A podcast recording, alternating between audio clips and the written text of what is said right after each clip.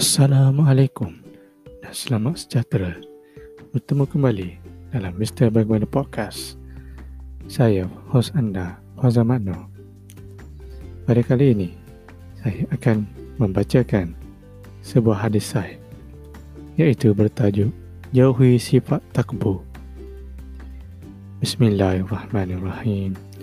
Daripada Abu Hurairah radhiyallahu anha bahwasanya Rasulullah wasallam bersabda pada suatu ketika seorang lelaki berjalan dengan pakaian yang membanggakan dirinya serta rambutnya disikat rapi dan berlagak sombong ketika berjalan. Tiba-tiba Allah membenamkannya ke dalam bumi. Maka dia dia terus menerus meluncur ke dalam bumi hinggalah hari kiamat. Huraian hadis Islam melarang umatnya dari berlagak dan bermegah dalam semua perkara termasuk cara berpakaian dan sebagainya. Orang yang takbur akan menerima akibat buruk di dunia dan di akhirat.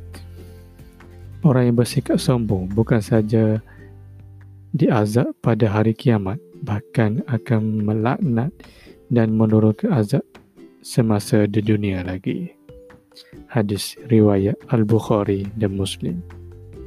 Semoga apa yang dikongsi tadi bermanfaat untuk kita semua. Assalamualaikum